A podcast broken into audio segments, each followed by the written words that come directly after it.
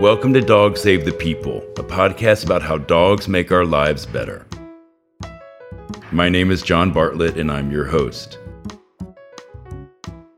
Zach was given months to live due to late stage liver disease. After years of alcohol and drug abuse, Zach had to commit to six months sobriety in order to qualify for a liver transplant. Somehow, with the help of his dogs, he found the strength to become sober. His recovery was so successful that ultimately he didn't need to have the liver transplant. Zach's story didn't end there. After healing himself, he created a nonprofit organization named after one of his dogs, Marley, and began to rescue, rehabilitate, and rehome death row dogs. Hey, Zach, it's John. Thank you so much for joining us today on Dog Save the People. Absolutely. I'm so happy to have you here today. I'm such a fan of your work and everything that you're doing. And I'm so blown away to have this chance to talk to you today. Well, thanks, man. That makes me feel great. I appreciate that. So let's dive into it. I know about your story, and I hope you don't mind because I'm sure you've told this story many, many times. But if you don't mind, would you please tell us a little bit about your journey, your health issues, your sobriety? So in 2008, I was diagnosed with end stage liver disease. Um, I'd been an alcoholic probably since about 15, everyday drinker since about 17. Uh, and then I was an all day drinker from 2003 when I'd gotten in a bad car accident and uh, broke my chest and my shoulder. Became a, an all day drinker from that period of time until 2008 when I got sick. I was diagnosed with what's called acute alcoholic hepatitis. So it's basically just the erosion, the sickening of your liver just gets worse and worse up until the point where where everything starts to fail. You know, when you're in end stage liver failure, your your kidneys aren't working, your gallbladder, your pancreas, kind of everything is is shutting down. And um, before that, I had worked with dogs. You know, I had worked with the Humane Society, and to be perfectly honest, I um, when my 10 year high school reunion was coming up, I had wanted to get even more involved so that I could kind of brag to my fellow classmates that you know, even though I was a, an alcoholic and a drug addict, I could at least say at my reunion that I was um, that. well, as a matter of fact, I work with the Humane Society. You know, my twin brother's getting his second master's degree, and my my other best friend's a professor, and so I gotta I gotta figure something I can fib about and make myself sound interesting. But I just fell in love with it. That was that was work that I I started in 2003, 2004, and I really loved that work, but I didn't think there was a future in it. You know, and when I got sick, I was admitted to the to the hospital for um, almost six months up here in Bakersfield, and um, and then finally admitted to a comprehensive transplant center down in Bakersfield. I, I mean, down in Beverly Hills. I'm skipping over a lot of details because this would take hours to explain the whole process. But essentially, what happened was after getting admitted to the comprehensive transplant program at Cedars-Sinai, they sent me home and said, "Listen, you, you need to stay home, stay near an emergency room because you're, you know, you're deathly ill, and um, things are going to get worse before they get better, if they get better." But try to um, you know try to find your will to live and try to just keep putting one foot in front of the other. And keep in mind i hadn't i hadn't had a sober day i hadn't had a sober chunk of hours for really any time leading up to that point. Um, i was going through through opiate withdrawal which i had become addicted to in the hospital from dilaudid and morphine. I had no will to live you know so when i got released i, I got really uh, kind of obsessed with suicide and, and taking my own life. I was um, you know 140 pounds with this gigantic nine months pregnant swollen belly you know along with you know i was leaking from both ends you know pretty much blood on a regular basis. You know they were tapping my it's called paracentesis where they they tap your stomach. They either do it through the front or the back and they extract all of this liquid which is essentially blood and bile that's piled in that's um, accumulated in your abdominal cavity. So i just had everything everything wrong with me mentally, emotionally, physically, spiritually. I was just about as low as you can get. And um, in a way, the kind of the aha moment that I had was I had gone to the bathroom in bed, which was a regular occurrence. Um, I was taking this medicine called Enulose, which makes you lose your uh, control of your bowels. It's supposed to help with ammonia buildup on your brain when you're in liver failure. Um, when you're in liver failure, the ammonia buildup on your brain really messes with you cognitively. You don't have balance. You can't really understand what day it is or what's going on. So it was a really important medicine. But so yeah, I'd gone to be- the bathroom in, in bed, and it was the middle of the night, and I was naked, standing in front of the mirror not recognizing what I saw in the mirror, you know, just terrified at what was staring back at me and I started to cry and just really kind of wonder how the hell did this happen? How did I get here? What is this? How do I where do I go from here? And I looked down and my dogs were looking up at me, three of them, Marley, Tug, and Buddy, like uh, like nothing was wrong, like everything was perfect. You know, like uh, like I looked terrific, like they saw who I was, and that was kind of the first day that I I said, all right, man, I I, I got to do something. I can't just continue to sit here feeling sorry for myself. I got to try and and do something. And and that's what we kind of did was we just started to walk just literally put one foot in front of the other and take my rescue dogs out um, up here in the mountains and and just try to walk. When i first started i was on crutches and, and really couldn't walk very far just a little bit and we do it several times a day. And i quickly started to get some strength though. And my muscles had all become atrophied from being in the hospital for so long so I started to get some strength back. And long story short, the goal was to accumulate six months of sobriety so that I would be transplant eligible. And by the time I got six months of sobriety, through walking my dogs and, and being of service to my community, I no longer needed a liver transplant. So, very miraculously, my body had healed itself to a degree to the point where I, I, no longer needed a liver transplant, and it's you know it's been the case ever since. If you kind of graphed my progress on a chart, you would just see consistent, constant progress, which doesn't usually happen with people who are in end stage failure. End stage failure is usually death or transplant. What did it for me in terms of my dog was it was just helping me get outside of my brain. My brain is such a dangerous place to to be hunkered down in with kind of only my thoughts. You know, I needed to be doing something for somebody else, about somebody else, concerning somebody else. You know, I, I couldn't be concerned with myself any longer. It was just um, exhausting, you know. So there was no job aspirations. I didn't want to do this for a living.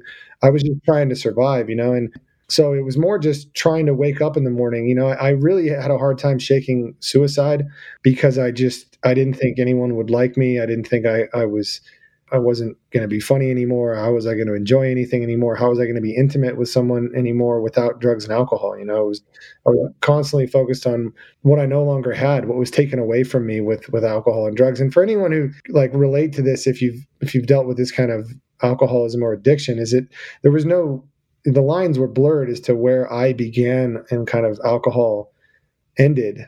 Our existences were so so intertwined. You know, I, I, drank from the moment I got up until the moment I went to bed, and all of the joys, perils, you know, happinesses, experiences were all thick with with alcohol. There was nothing, uh, you know, there was no me without alcohol. And when alcohol was taken away, I just had this this immense anxiety. You know, this overwhelming paranoia mixed with anxiety mixed with nervousness restlessness whatever you want to call it but just an inability to um, to face life on life's terms or or really hold on to any hope either. And what my dogs really helped me do is just pull my head out of my ass and um, start doing something productive. And i really enjoyed it. We were walking a lot. You know i was walking every day up in the mountains with my dogs and we did it several times a day just to try and get better. And all anybody had ever said to me, including at most of my Alcoholics Anonymous or Narcotics Anonymous meetings, was like, "Oh my God, look how sick you are." You know, this guy. No people didn't want to talk to me. People stared at me. You know, I was very bizarre looking. You know, I was bright yellow, and my eyes were yellow, and I was hugely swollen, and I had purple bruises all over me, and like my ankles were huge, my legs were big, and you know, I was really just a strange looking person. I looked like a walking dead person. And so I'd taken my dogs out on a walk and we'd gotten further than we'd ever gotten that morning. And, and the sun was rising. Um, and again, we're up here in the mountains and I see this figure, this like countenance coming up over the ridge, but the sun rising behind him. As I got closer, I realized it wasn't a bear. It was just a guy by himself. And he was a little man and he was wearing this huge parka and he was really old. His name was Wendell. We called him Wen. And um, and he didn't say anything to me about the way I looked. He just came up to me and we started talking and started asking about my dogs and we just started walking together and he didn't say anything about what the hell's wrong with you? You look terrible. And and it turns out uh, Wendell had been taking care of his wife, who was dying of cancer for the previous three years. So he hadn't left her side for three years. And she had passed a week prior to that. And that was a walk that they had done every year, every day together, every morning for 25 years. They did that walk. And this was the first time he was doing that walk without her. And, you know, it was. Uh, it was a pretty profound moment because he wasn't taking any time to feel sorry for himself. He wasn't worried about bears or mountain lions. He was by himself, walking in the mountains, allowing himself to be present. And um, that was a really, I'm, I'm, really glad I was blessed with that experience to have met him on that day and, and to be able to have that to hold on to and move forward with. So I lost my husband a couple of years ago, and we have a house up in Connecticut in the woods. And after John died, my sister was up there with me, and she said, Come on, let's go walk. Let's go hike the Appalachian Trail. And it was really like about the last thing that I wanted to do. I just wanted to lay on the couch and just curl up. And she said, No, let's go. And so I brought my dogs. I have three dogs, and two of them came with me on the hike. And this first time that I walked with her, I really literally could walk a few steps. I think I walked like two minutes and said, I'm done. I can't. Let's go back. I just wanted to lay down. But I found that every time that I was up there, every day, I would get myself up. My dogs were right by my side. They would be staring at me, kind of looking at me like, let's go, dad. And we would walk the trail. And every time I would walk, we'd walk a little bit further and what was so beautiful is that through this year of grief, we walked through rain and snow and the leaves falling and summer, high summer. And I was able to really witness the change of seasons. This is up in Connecticut. And it was transformative for me. I mean, having my dogs there with me by my side, kind of like your story, it really helped me heal in a way that was surprising, to say the least.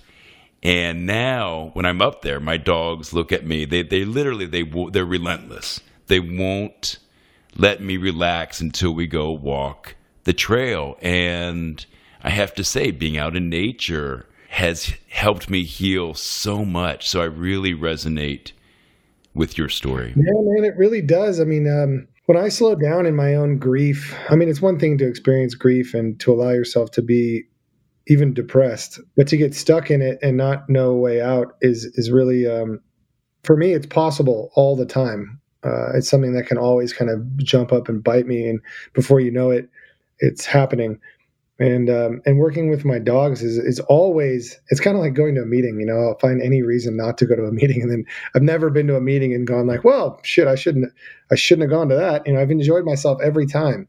And every time I take my dogs out, you know, I, I just have to get through the first 10 minutes of my brain telling me I should be doing other things and I, I can't be taking this break and I should be, you know, answering emails or blah, blah, blah, blah, blah, or whatever else. But just getting out there and, and seeing the expressions on their face and seeing how they're present and, and taking, you know, like you said, like, like a walking meditation to just, observe what's all real and, and, and what's out there is, is really important. And uh, I don't know that I would have that clarity were I just out there by myself you know i think having my dogs you know with me really provides some kind of context some kind of like direction a little bit i agree with you and just seeing it through their eyes really takes me to another place and then really so marley's mutts was just organically born out of out of these these days just trying to battle liver failure and um I started to add foster dogs to my crew. I was living above my dad's garage, and I I built some um, some kennels, and I had some crates, and I I partitioned off a few areas. I created a quarantine, and I just started adding more dogs and um, getting them adopted and nurturing the large dog foster program, which I created for the Humane Society and um, and we just started cooking. You know, I started writing funny write ups. You know, like third person write ups about the dogs. Like, you know, I'd write them in from the perspective of like. Uh, I'd name the dog Saul, right? And then we'd write his biography from the perspective of like a, an 80 year old Jewish man from Brooklyn. Oh, I love it. You know what I mean? Just have fun with it. Just try to be creative and like figure out who the fuck I was as a person.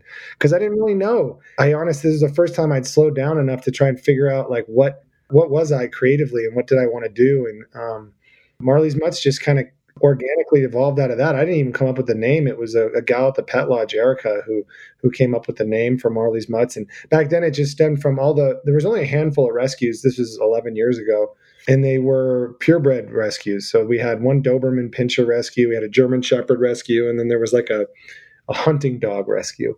But that was it back then. Now there's hundreds and thousands of them. But back then there was there was none. So we thought we got to come up with one for the mutts. You know, most of us have mutts. We're not, we don't have purebred dogs. What about what about a rescue for mutts? So and Marley's one of the dogs that was standing by you during that time. Yeah, yeah. Marley's my Marley was uh he was everything I wanted to be. Uh, it's gonna sound weird because he's a dog. Uh, you know, chicks wanted to be with him and dudes wanted to be like him. I guess that's what a Rottweiler pit bull from the Mojave shelter he was just so intimidating looking, you know, just regal, regal, not, not even intimidating, but just powerful and regal. And um, people's reactions were always kind of like, oh shit, you know, like, whoa, look at that dog, you know?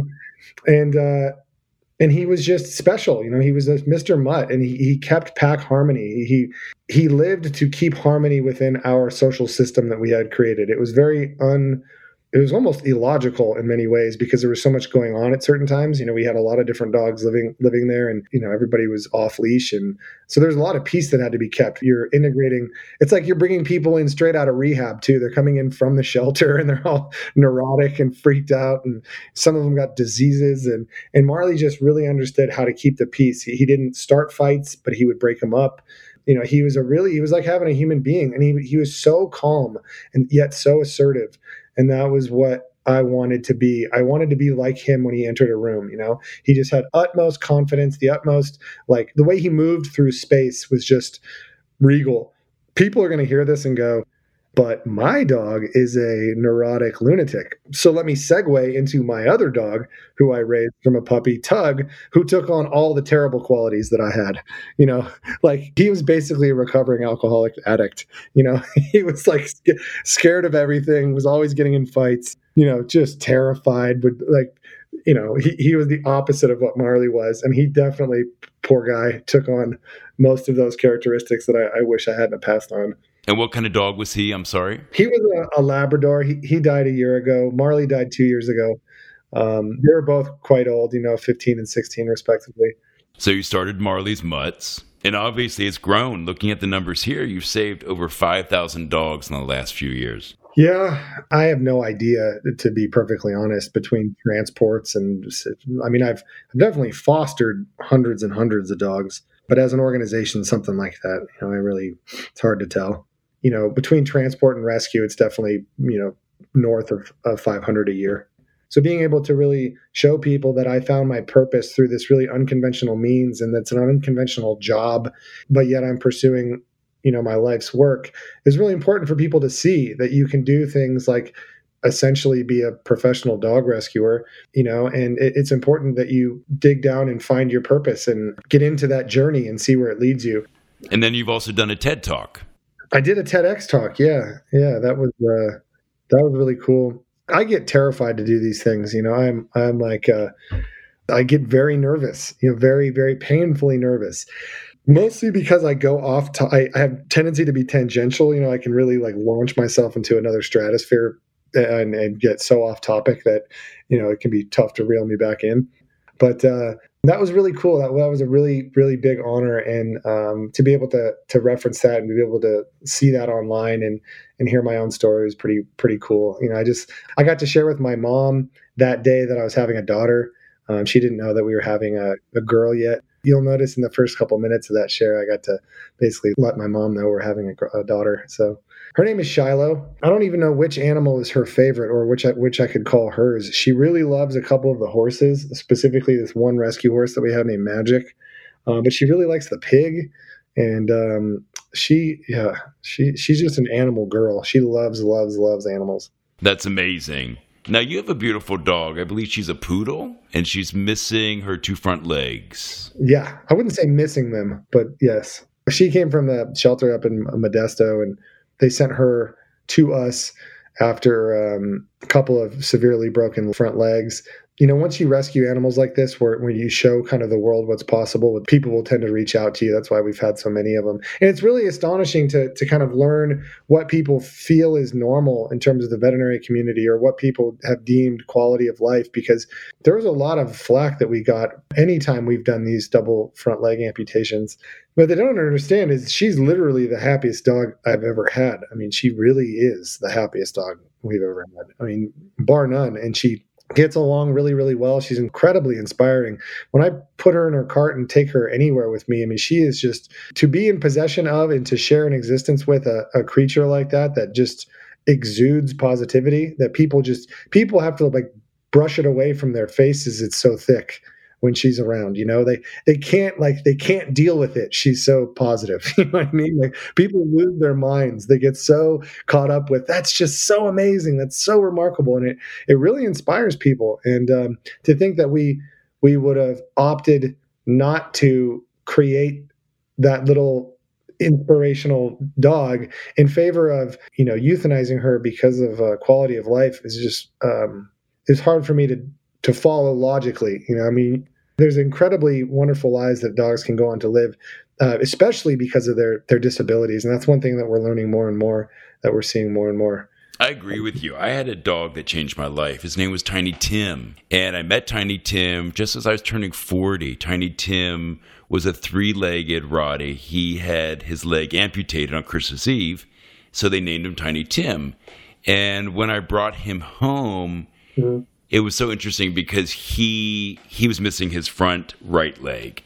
And so when he walked, he actually had to gallop. He couldn't just saunter down the street. And so when we'd be walking down the street, people would be coming towards us and they would stop in their tracks or they'd jump out of the way, one or the other. And um, it was so beautiful to see because as he was walking down the road, he would like bring people out of their comas, out of their thoughts. And uh, it was just such a great thing because he was such a happy dog and he was just getting on with things. And it was such a lesson I think for me, certainly, and for all the people that witnessed this, just to like get on with things. Yeah, that's for sure, man. That's kind of the that's kind of the wheelhouse of what we're trying to get into is just dogs as medicine, um, dogs as spiritual medicine, actual medicine. You know, for physiological illnesses, for emotional illnesses, for you know, psychiatrically, and like what can our dogs provide us? What what can they show us? What can they teach us? What can they, you know, when it comes to being in the present,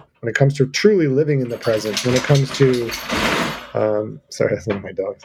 All of that, you know, there's just dogs just seem to make everything better, especially if we have a, a healthy relationship with them and if we understand dog psychology to a degree. So there's there's certain balance that needs to take place. Like as we as we catapult into this new new time where dogs really are our best friends and are with us almost all the time, we have to also learn to um, understand dogs as dogs because if we treat dogs as human beings, we're going to do them a grand disservice. You know, we need to be applying to their their senses. We need to be applying to their needs and we need to be taking all those things into consideration. And too often we just treat dogs like people and it it might be cute and whatever else but it's not really serving them.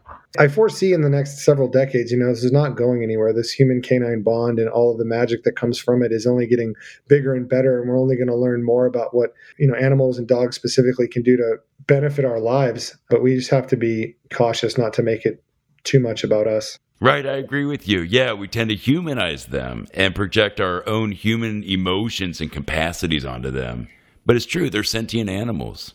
And so you're doing a lot of work with halfway houses, and you have this program called Pawsitive Change. And am I correct in saying that you also go to prisons to do this work? Yeah, we we work in five facilities all around the state of California, and we take death row dogs and bring them into California state prisons for extended rehabilitation. You know, really, it's um it's a vocational program. So we have your typical institution would be like California City. We have ten dogs living there, training with twenty five to thirty inmates, thirteen hours a day for three months. So the dogs live there. They train with them. They eat with them. It's the only program run inside of the pod and on the yard. So when we go in there every week, we're training surrounded by inmates in their house, in their environment. Most other classes are done in a classroom in the middle of all of it. And it's it's designed to give them an option when they get out of prison you know to land themselves a job within the canine the, the pet services industry which is a hundred billion dollar a year industry bigger than the music industry. And these guys um, a lot of these guys of color and, and guys of different backgrounds you know a lot of their communities are where we have a lot of overpopulation problems and what i'm seeing is a lot of these guys have have real answers to go back into their own communities potentially to to help solve problems and act as liaisons to to help make their own communities better for animals. And um, but on more than that, you know, it's really become something that um, it's my life's work. It is what I feel like I'm I'm compelled and put on this earth to do is work with inmates um, and dogs on on getting better at life. Really, I mean, we're there to bond with them. We're there to believe in them. We're there to understand their potential. We're there to to draw that potential out of them we're there because we want them to succeed and we believe in them. And a, a, lot of cases, what these guys have never had is someone to do just that. So it started out as a vocational you know, and dog training program, and it's become a whole lot more than that. Oh, I'm sure. Well, when you're speaking about this, you're really speaking about both the inmates and the dogs, giving them both tools. Oh yeah, these dogs. I mean, especially at California City, we sent in the worst of the worst. So these these were, uh, you know, we're dealing with repeat offender, uh, violent criminals, and and a lot of these dogs were kind of repeat offender, you know, violent dogs. Uh, not not to a large degree, but certainly every round there was a handful of dogs that we sent in that that really needed the structure, the the discipline, the structure, the routine, the exercise, both mental and physical, that that you can get in there. I mean, you're working with there's two primary inmates and then basically a floater for each dog for each canine team. And they're working constantly you know they're every day they're working on things and every day they're they're making progress with these dogs and developing that bond. And in many cases they are they are much more the dog rescuers than than we are.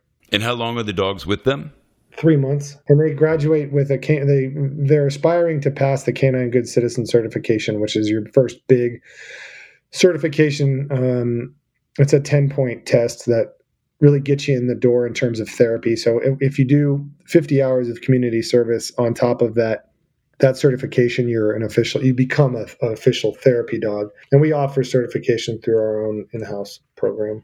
Fantastic. Now, did you yourself do any training to learn how to work with dogs? Um, yeah. I mean, I've, I've been doing it for, for many years. I mean, a lot of it was just, I mean, I literally used to watch the dog whisperer in the hospital um, when I was getting better. Well, not getting better, when I was in the hospital. There were Angels baseball and reruns of the, of the dog whisperer is what I would watch on TV because uh, Fox Sports and, and, uh, and I think it was Nat Geo were the only a couple of the only channels that came in. And then I've you know trained with Cesar a bunch of different times over there. He gave me a scholarship. I think I want to say like five years ago or six years ago, so five years ago to go attend his workshop and and then I've you know I've worked with a bunch of really qualified trainers who are all over the place in terms of where their base knowledge has come from. There's different training camps, you know, there's people that train in different ways and and a lot of our trainers for because we operate in so many prisons, we have you know we have 10 or 12 trainers that we've worked with the approach we kind of take is that we just try to amalgamate everything into if it works it works you know and and and that's that's kind of the focus that that we have we we try not to to cross anything out unless it's illogical or immoral I have a quote here from you. This is from an Oprah.com article from a few years ago. And you're talking about your dogs and about Marley's mutts.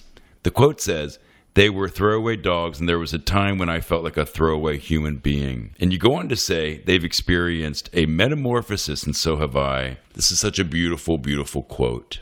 And the idea that you've been able to work with these, what you would consider or what others would consider throwaway dogs, and then to pair them, as you're doing in the prison situations, with people that are also possibly considered throwaway, it's really such an inspiring thing. And giving them both this gift, this way of elevating their lives through this relationship with each other. It's just so inspiring. Yeah, I appreciate that, man. I'm glad you quoted that because uh, you know I I get so caught up in moving forward in the next thing, and and it can all be pretty overwhelming to the point where you you can forget where you've come from in favor of just being busy. You know, um, so, to, so to just to hear that and to think about it, you know, it's exactly how I felt. I still have remnants of that feeling. You know, I've always, but especially then where I didn't, I didn't have any skills, I didn't have any coping mechanisms. I didn't. I, know I really felt like a throwaway. Like I, by throwaway, like it would be best if people just threw me away. Like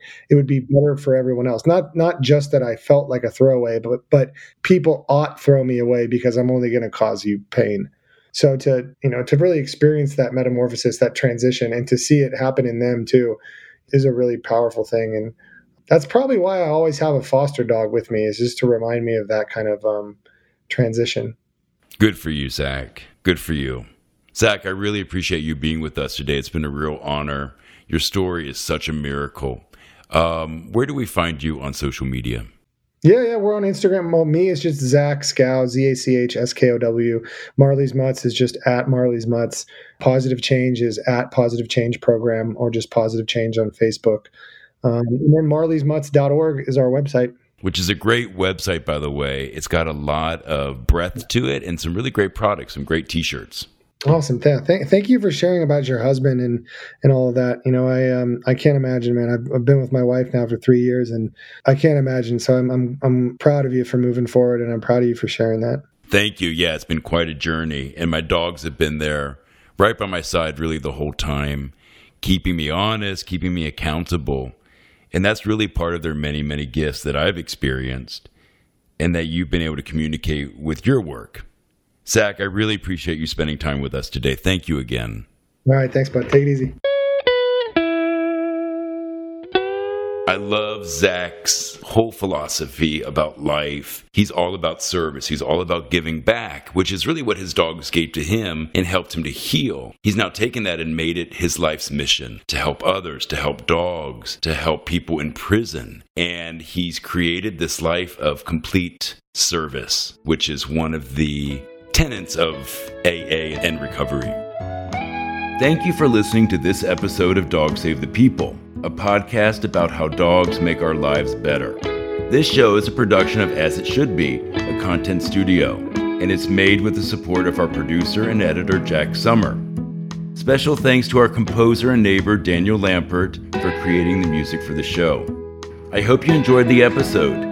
You can subscribe to Dogs Save the People on Apple Podcasts, Spotify, or wherever you get your podcasts. If you like this show, please leave a review or rating. New episodes come out every Tuesday, so see you next week for another episode from Dogs Save the People. You can also check out the Tiny Tim Rescue Fund, my foundation, at johnbartlettny.com. Enjoy a walk with your dog and make it a great day for both of you.